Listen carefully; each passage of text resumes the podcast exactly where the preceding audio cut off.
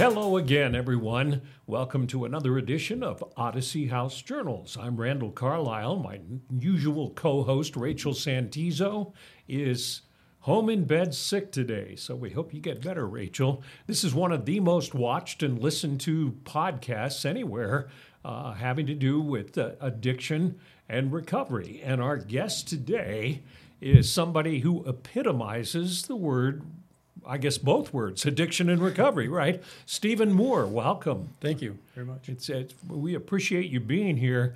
And one thing we'd like to do, and it's not that, I mean, because a lot of people are in recovery and find recovery, but we, we'd like to feature success stories so that people out there watching who maybe have loved ones who are addicted or, or maybe are battling an addiction themselves see that it can be done. Mm-hmm. So, Tell me your basic story. How did it?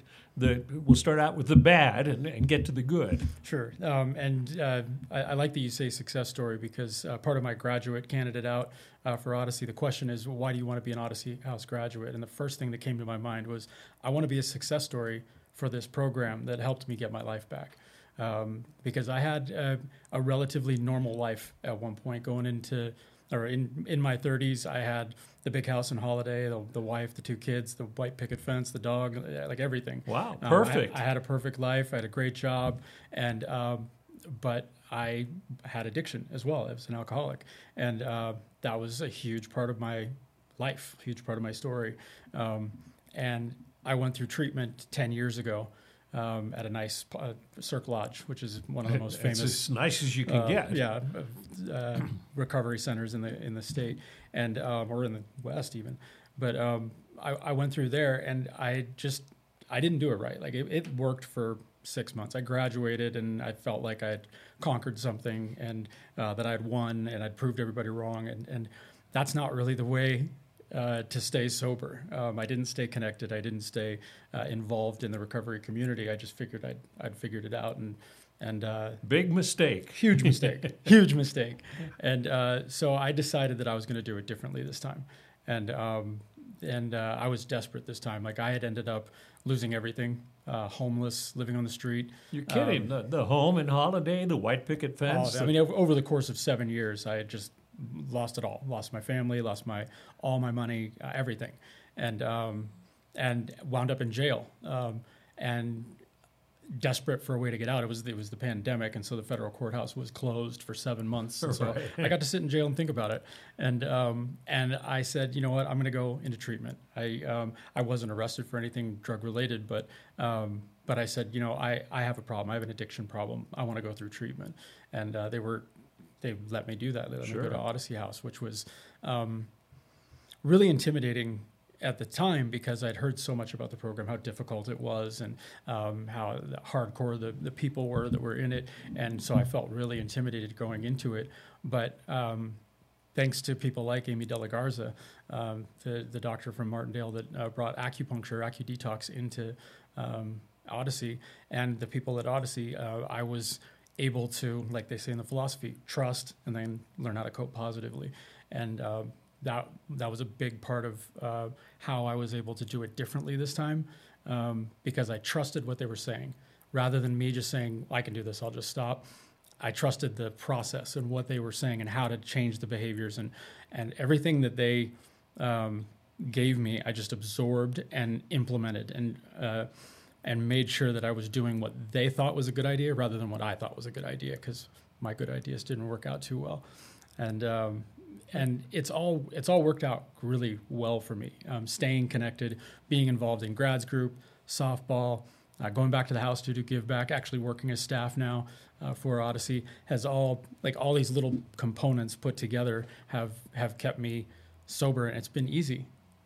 Literally been easy to not go back out because I have so much else going on that's positive and healthy and hopeful that it's been nice to you know, uh, to you, do it this way. You describe I, if it, same thing happened to me. I was a functional alcoholic for so long, and when things came crashing down, I went to Uni's IOP program, and the first time I went through, it was like Oh yeah, I can. Yeah, oh, okay, okay. I have to go to one AA meeting a week, so I'll do that. I hate it, but I'll go. And and I I, I performed the functions, mm-hmm. and I said the right things in group and everything else. But I really wasn't buying in to what they were saying. Mm-hmm. And so I, after I got graduated that course, I was clean for nine months, and then I relapsed. And the second time I went through, so it'd be the same as you, you went to Cirque, then you came to Odyssey. The second time I went through the same program, I bought into it. And, and that's the big difference. And, and I've noticed with the people who, who fail at Odyssey or any other treatment program, it's, what is it, humbling yourself or just sort of saying, okay, I can't do this myself, I'll trust you. Is, it, is that what you glean from the whole thing? Absolutely. I uh, back then I viewed excuse me humility as weakness. I viewed humility Right. as like gi- like giving in or being weak, and now it's it's com- it's completely different. It's it's strength. It's what makes me able to be happy and sober and healthy. It, being able to care about other people and have that empathy and be part of a therapeutic community still that um, that builds each other up and, and is there for each other um, is huge. And I had a, a complete misconception of freedom um, back then. I thought of freedom as uh, my right to make choices, my right to, to choose things. And when you have addiction, when you when you have these uh, neurochemical imbalances in your brain, you don't have the capacity to make the right choices, the healthy choices for you. So you don't have the capacity to be free yet, um, and so you have to go through this process and uh, and get your brain healthy and, and, and work through it. And it takes a lot of time, effort, a lot of work to be able to have freedom, to be able to have that freedom to make the Right. right choices. And so this time I've gotten that. I've gotten, I'm over two years clean and sober and, and I have that. Thank you very much. And I have that ability to now make the healthy choice for myself. I think that's one thing. I, I facilitate a family support group uh, every Tuesday night, and, and it's primarily parents of adult kids who are addicted. Uh, and and they don't under they and they'll say stuff like you know when my kid was growing up he was really a nice kid or, or daughter or whatever mm-hmm. and now he's telling me to f off every time i talk to him and, and and we try to explain that your brain is functioning differently because of the chemical that's in there mm-hmm. I mean, you know, you you just sort of describe looking at the world entirely different. Yeah, absolutely. And you're right. It changes your brain to where you you actually believe that you need that substance for survival. And so anything that's going to come between you and that substance is something that's uh, that you're going to lash out at. And it's it's really difficult for families. I've seen it in Al-Anon and and in uh, you know family groups where they just don't understand. And I, completely get why they don't understand because it doesn't make any sense for people to behave like that toward people that they love. Uh, but I was that person. Like I, I've I've been through that. I've lashed out at family and, and friends and uh, loved ones, and um, and it's embarrassing to think about now. But but uh, but I I know why now, and so now I know I never want to go back to that. Like I never want to be controlled by something like a substance. And the flip side is that while you're being controlled by that substance, when you say those things that you look back on now and you're embarrassed about, they seem to make perfect sense at the time, right? Absolutely. Yeah, everybody doesn't get it. Everybody's just wrong about me, and you know, I You're got my this. enemy, I yeah. can handle this. Yeah. Why, why are you telling me that I can't do this? I'm an adult. All these excuses that you come up with, um, when you don't realize that, sure, you're an adult, but you don't know how to make healthy decisions for yourself. It's it is in, addiction is entirely antithetical to freedom. It's completely it robs you of your ability to make the right choices. So how is life for you now? It's you- amazing. Are you back in Holladay with the picket fence or not? Not quite. No, Okay. um, no, I haven't gotten it all back, but um, uh, working toward it and, and really happy about pro- my progress. Um, I wrote a letter to um, all the legislators about this House bill with my story and said, you know, I was two years ago, I was homeless and on the street, and now I've got a great job, my own apartment. Um, I, I'm, I'm doing all the right things now, and it's because I was given an opportunity by Odyssey House. I was given an opportunity to change my behaviors and live a healthy, happy life, uh, a life worth living, and um, and that's what it, that's what it's about now. Like I, I'm not, I don't need to be back in a big, huge house. Uh, like I, I, take I take public transit now by choice. I have a clean driving record. I just don't want to buy a car. Um, so I uh, I'm doing things the right way, the smart way, um, to to be able to build a life that is worth living. The uh, let's talk about the legislative. Uh, you testified at the legislature, mm-hmm. and by the way, our CEO was very impressed with your testimony and the way you testified. You you were in our lighthouse residential program. Yes. And there was something there was sort of an experiment that went on there. Can you can you describe that? And and, and the reason I think this is important is next week we're going to have Dr. De La Garza mm-hmm. uh, talking about because she was part of the experiment, but it had to do with what acupuncture. Yes, it's uh, it's called the NADA protocol. It's um, auricular acupuncture, five points in the ear. Um, that uh, they also call it AcuDetox, and it helps with anxiety, cravings, uh, things that um, in early recovery um, are an impediment to treatment. Um, and it, it sort of brings you have this you're sort of raised you're, you're, you're up here yeah. Um, when you first come into treatment, and it brings you down to a level where you can actually engage and and participate and, and be calm enough to get something out of treatment where and, and they have other they have medicinal um, uh, interventions like uh, Suboxone and stuff like that. Uh, but this is a non-pharmaceutical, non-invasive, uh, very simple procedure that um, they did. I, I, was so fortunate to come in when they were doing this this uh, trial uh, because I was able to receive this AcuDetox three times a week uh, for six months, uh, and I credit it with keeping me in treatment, keeping really? me from like flipping out and running out the door. Because that's one of the biggest problems we have is the first you know 30 days people are dealing with withdrawal. They're dealing with uh, all the shame and the guilt and the and the, and all the, the anger and, and, all the, the rules and all yeah. the frustrations and, and being locked down. And so they go out the door. And um, and you know if they can ju- if we can just get them to stay long enough for the magic to happen, then they can get what I've got now. Um, so what, what we did with this bill, or what they did with this bill, and what I um, testified to, was that this is really important to help people stay in treatment long enough to get the help that they need. Um, and it really, really works. And I went in. I'm a total skeptic. Like I was a, a, a life sciences major in college. I, I, the scientific method is what what matters. Sure. And uh, with with uh, Eastern medicine, acupuncture, there isn't there isn't really a lot of uh, technical data on how it works or, or, why it works, but I can tell you it works, and that's all that matters to me. Um, and the fact that it worked um, gave me the ability to trust Dr. De La Garza and then the other clinicians um, and staff at Odyssey House enough for me to stick around and listen and, and do the work that they were asking me to do. And it all worked out. But it's because I was able to bring that, they were able to bring that level down to a, a calm state where I could actually engage. So for people who have never, I, I did acupuncture once for smoking, I think. Uh, but for people who have never done it, describe what happens. They put they put pins. Yeah, in. there's these little tiny like hair fine needles um, that they put in five points in the ear. Um, and does it hurt? No, it's a, it's just a little pinprick, but it doesn't. It's if you have a lot of tension or you have a lot going on, it can bring up emotions. Like it can bring up um, sort of emotional pain. And uh, there are people that um, the week before they were totally calm, and then the next week they they they start crying and they're not really sure why because it, it does impact your it does impact you uh, significantly. Um, and they can't explain it to me, but I, I don't need them to because for me, it made me calm. It, it made me focused. It, it, it helped me because it's in conjunction with a 20 minute meditation. So you, they put these needles in and it kind of calms you down, and then you meditate for 20 minutes. And then for the next 48 hours, you're good. I, I was, I was good. I didn't need medication, I didn't need anything but. Um, you know the treatment that I was getting, the interaction that I was getting. And they did this three times a week mm-hmm. for six months. Mm-hmm. Now, uh, let me ask you because I haven't, I, I, sort of saw the study, but just briefly. For all the people in the study, the ones getting acupuncture, did all of them stay in the program or not?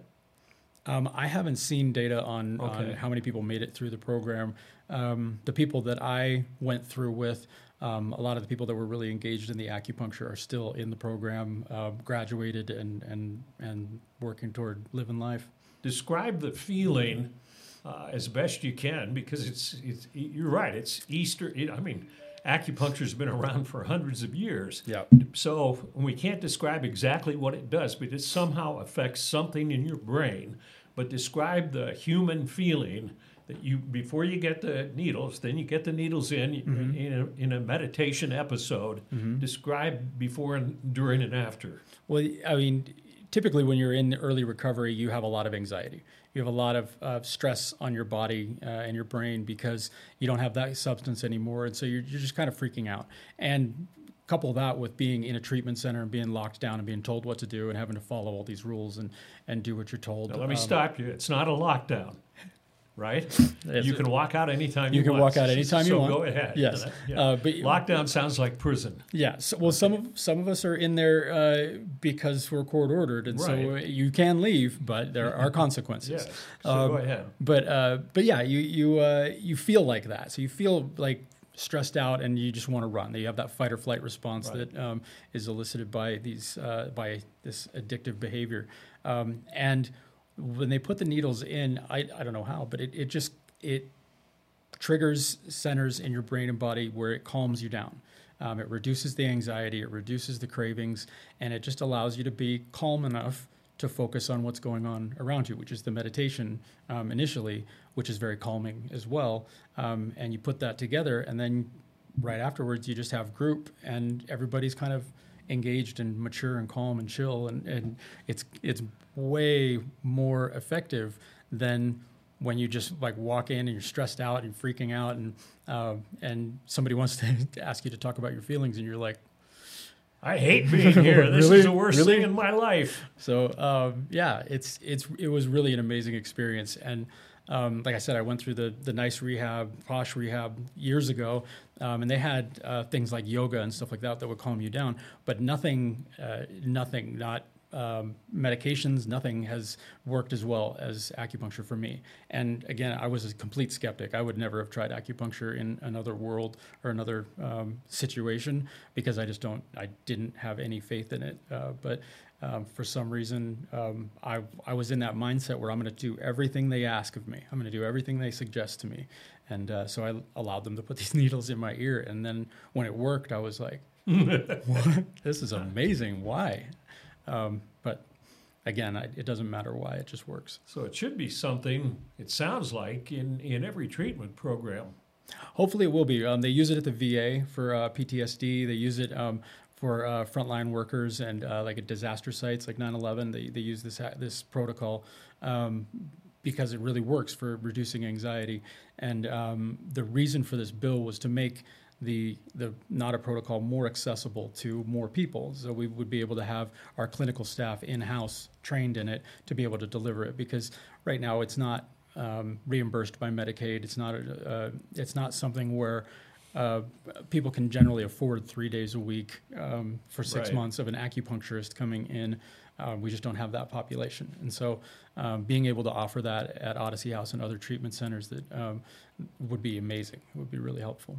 I've seen uh, on one of our earlier podcasts, we uh, we had somebody who does what is it, Thai bowls or is, is that what it is? Where you, where you have a bunch of bowls and, and you run and you make this hmm sound while people people are meditating, and this person uh, claimed that when he goes around to treatment centers, it it does virtually the same thing that you were describing. I remember doing the uh, meditations with the bowls uh, at Cirque, and uh, it is calming, absolutely. Um, and it's calming in a way that uh, playing Bach while you're meditating is calming. Okay. Um, it's just kind of soothing.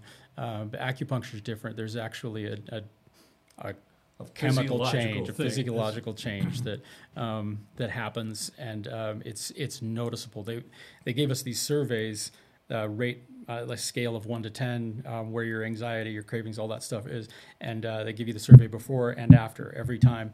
And I was noticing a three to four point change in the categories, um, which isn't just me taking a deep breath. Like it was like an actual change in what was going on. That's amazing. And skeptics would say it's all in your mind.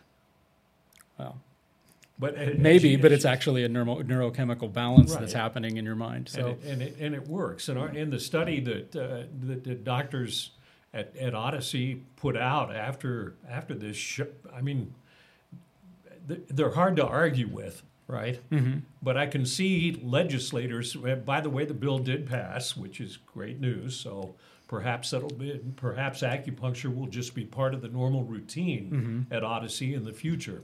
Uh, but I can see legislators as skeptics saying, eh, "Come on, you know." It was actually I was Did pleasantly he? surprised with the, the response from the legislatures. I sent out a lot of emails um, to the legislature, and I got a lot of really positive responses.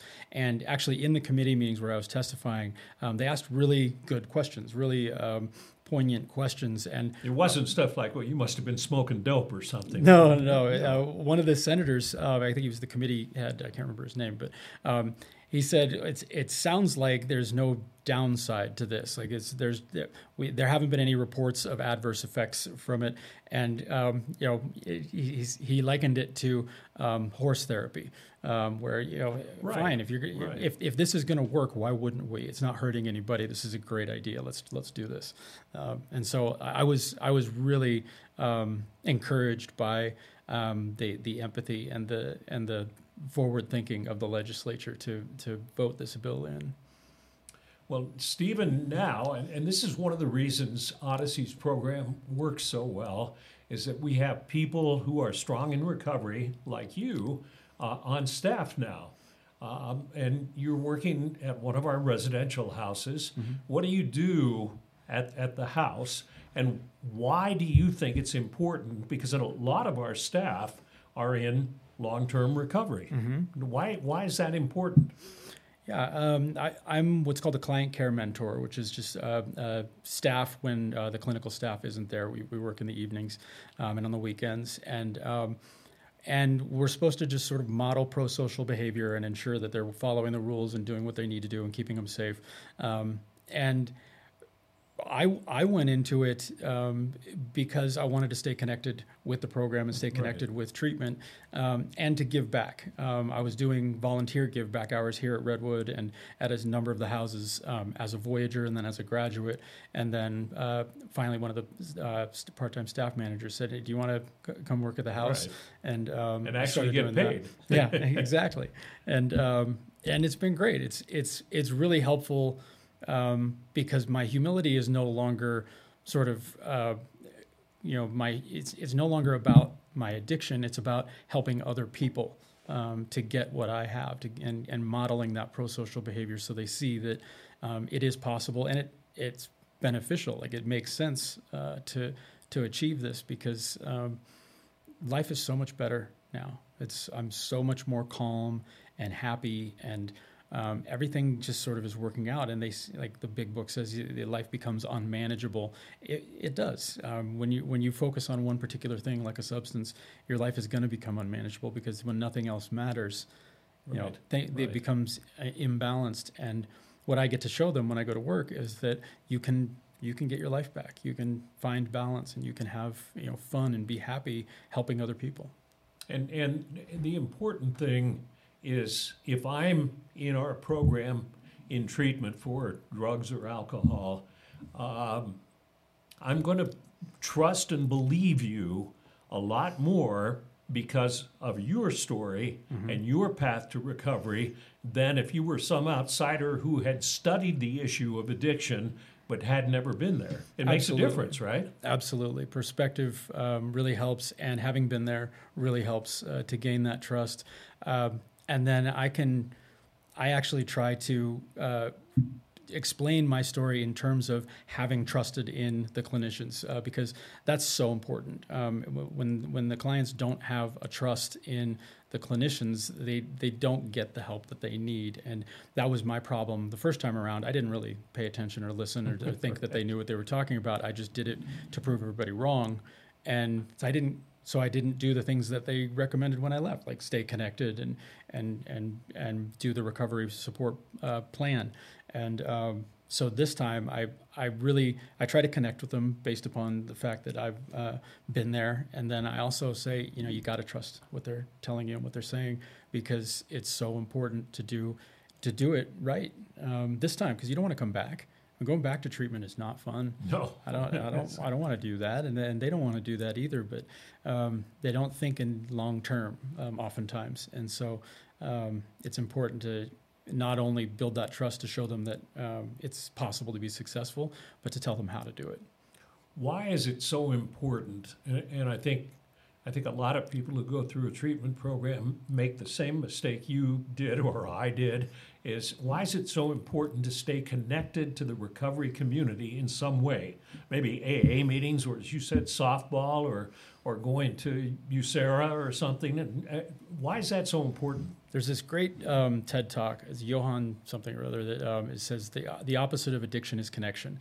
And it's true. Um, staying connected through uh, the program, through other people that are doing the same thing as you, um, staying sober and, and being healthy, uh, it reinforces and validates what you're doing, but it also gives you opportunities to do things that are safe and healthy.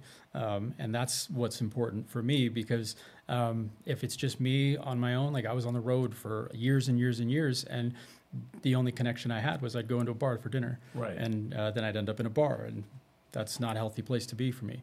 And so um, now I go to softball practice or I go uh, to the house. And if I'm not working, I'll go to the house and do give back or do something like that um, because uh, it's it's just more healthy. It, it, makes more sense, and that connection uh, it makes you feel good about yourself. It makes you feel like you're having an impact and that you have uh, you know people you can lean on when you need to. And and I, I think for people watching, um, when we go out and do things in public, it's not being preachy. It's like I have friends who drink or do drugs, uh, and I don't ever say, God, you shouldn't do that. No. Now, if they ask me what I think about it, or, you know, I'll talk about how I feel about sobriety, but I'll never pass judgment on people like that. No, you know. no. So much of what we do is is, is uh, developing boundaries and and being able to know what's going to work for us and what's not, and what's safe and what's not. Uh, but we would, I would never tell somebody else where their boundaries should be right. or what they should be doing, um, because that's that's not for me. If they ask, absolutely, I'll sure. tell my story and. Uh, um, and uh, if, if they think they need help, I can make suggestions, but um, I don't preach at all. We have about a minute left. How do you see your future? Where, where are you going? Um, I, I'm really excited about uh, just sort of taking it easy and, and being uh, healthy and happy and, and enjoying life. Um, I, you know, nothing's overwhelming for me right now. It's really I right. got two jobs, but I I can handle it, and uh, I'm I I feel better every day. I'm doing uh, good things. So um, I want to stay connected with the program, stay within within Odyssey, and um, probably continue with the future with Odyssey, um, and uh, you know maybe make that a, a full time thing someday. We'd love to have you stay on. I've got uh, I'm going on ten years this year of, of recovery. And, and the only way I can describe it is, and you you you said it very well, and and it, and it happened after I after I got sober. Is I have more patience. Mm-hmm. I have more caring about my fellow man. I'm happier. Um, I'm calmer. I'm peaceful. I smile more. Mm-hmm. But it but that's a natural function of overcoming the addiction yep. or dealing with it. Mm-hmm. It's uh, but but it's hard to sell people on saying, "Hey, I'm a happy camper now," you know. Yeah, and it's not there's not instant gratification either. No, like you no. have to work for it and you have to get to this point and it does take a lot of work. Stephen Moore has been our guest uh, today on Odyssey House Journals. You can cat well, you already know if you're watching or listening to this, but we're on you can watch us on YouTube or iHeart or iTunes or Spotify uh, to listen to us. Uh, Odyssey is very proud to have you as part of our team, and and I thank you for sharing your story because p- people don't realize that when you uh, that's part of getting sober, but but it can be it can be tough to share stories, right? Mm-hmm. But that's how we learn. Right? Exactly. Yes. Thank you very much, Randall. I appreciate it. Thank you. And thank you for watching another edition of Odyssey House Journals.